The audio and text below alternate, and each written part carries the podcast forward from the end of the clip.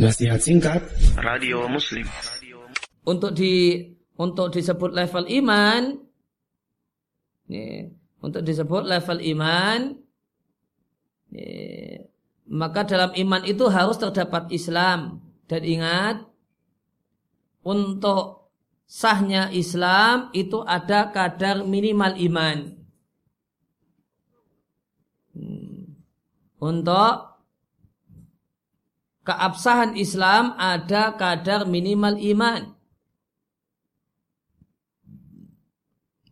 Maka dalam label iman di dalamnya sudah ada lingkaran Islam.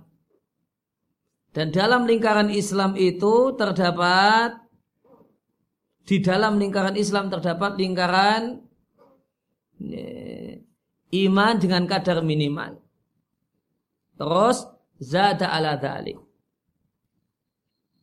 kemudian ditambah unsur yang lain Nah, jadilah jadilah level level iman. Maka level iman itu satu kotak. Ya, di kotaknya itu terdapat lingkaran Islam.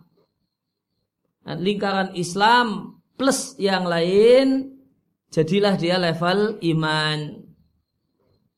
Dan dalam lingkaran Islam itu terdapat lingkaran kecil iman yang mensahkan keislaman iman yang mensahkan keislaman atau kadar minimal dari iman.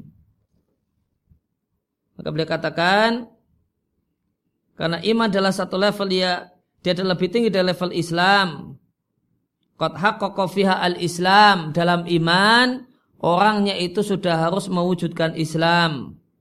Dalam Islam wa ma'ahu minal qadril mujib minal iman terdapat minimal yang mensahkan terdapat iman yang mensahkan Islam. Terus wa zada ala dalik. Kemudian ada unsur tambahan. Hmm. Ada unsur tambahan. Ya. Level iman itu adalah terdiri dari dua unsur gitu bahasa bebasnya. Uh, unsur Islam dan unsur tambahan. Dalam unsur Islam itu terdapat dalam unsur Islam itu terdapat iman minimalis, iman yang mensahkan keislaman.